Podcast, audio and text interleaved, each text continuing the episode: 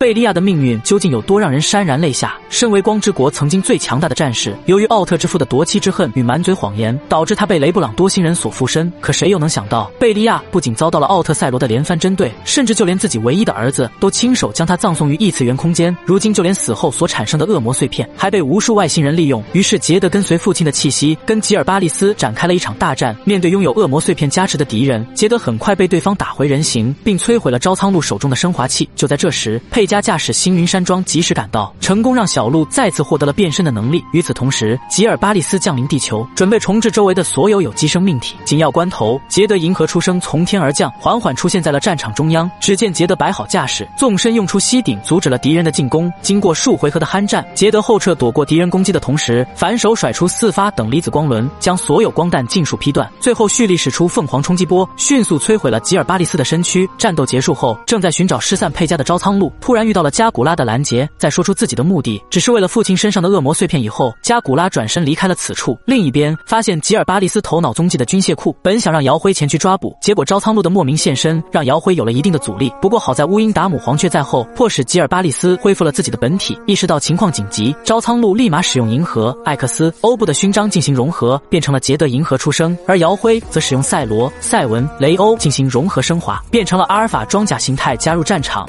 シード先輩。えなんで Z がここに？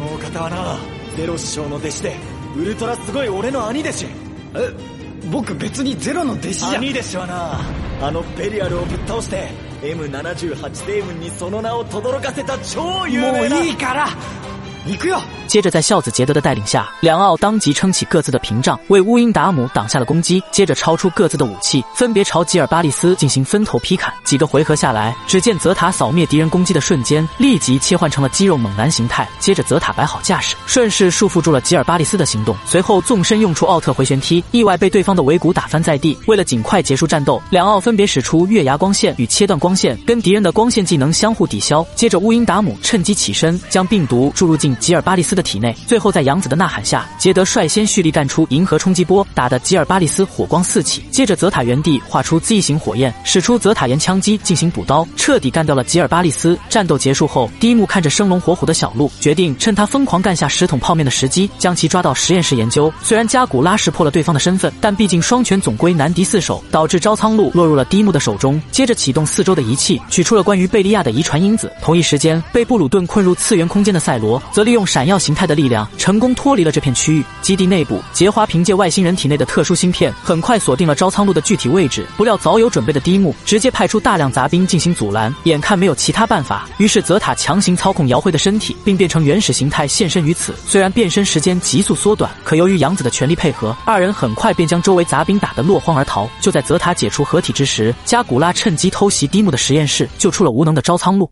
好了，就到这里，关注我，带你速看更多奥特曼。